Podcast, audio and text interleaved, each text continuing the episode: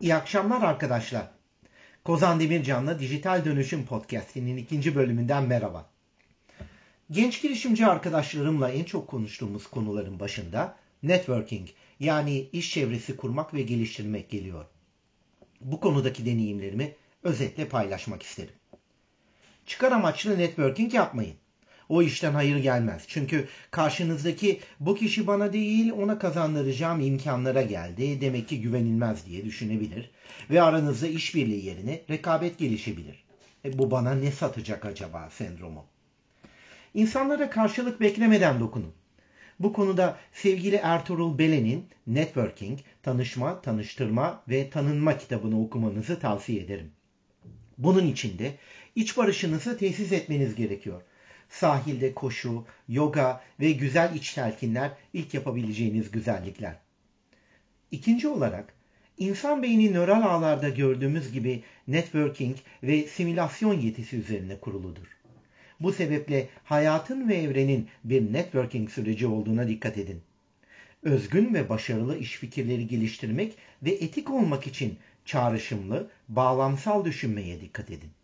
Yaratıcılığın sırrı kavramlar, olaylar ve insanlar arasında kalıcı ama esnek ilişkiler, bağıntılar ve bağlar kurmaktır. Network topolojisi budur. Ben de bu konuyla ilgili olarak blogumda network topolojisi ve sizi herkesten ayıran 6 kişi başlıklı bir yazı yazdım.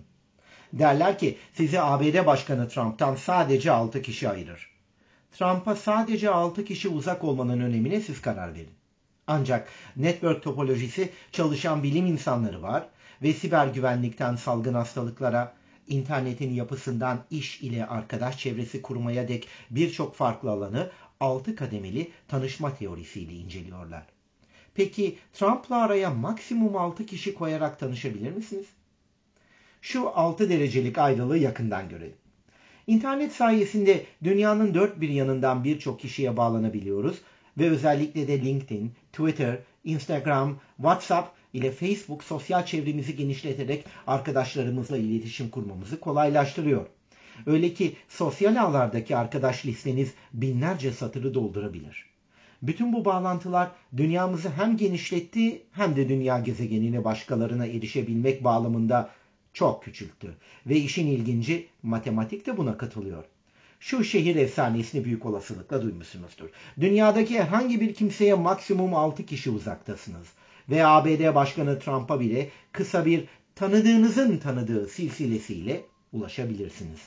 Buna 6 derecelik ayrılık teorisi diyoruz.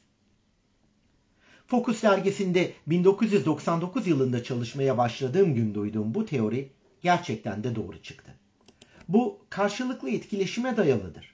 Örneğin doların TL karşısında değer kazanma endeksinin geçmişini izlersek bu tür artışların önce küçük küçük gerçekleştiğini ve sonra ani kırılmalarla sert çıkışlar yaşandığını görüyoruz. Aynı mantık iş geliştirmek için de önemli.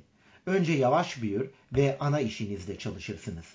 Öyleyse küçük dünya ağları ile istikrarlı bir iş kurup kararlı büyüme gerçekleştirebilir ve sonra da kritik kişilerin yardımıyla gelir akışınızı katlayarak arttıran kritik bağlantılar kurabilirsiniz.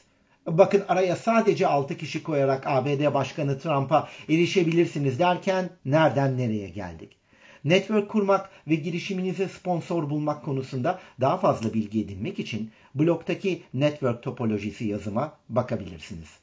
Kozan Demircan'la Dijital Dönüşüm Podcast'inin gelecek bölümünde görüşmek üzere. Hoşça kalın, sağlıcakla kalın. LinkedIn yazılarımı da takip etmeyi unutmayın.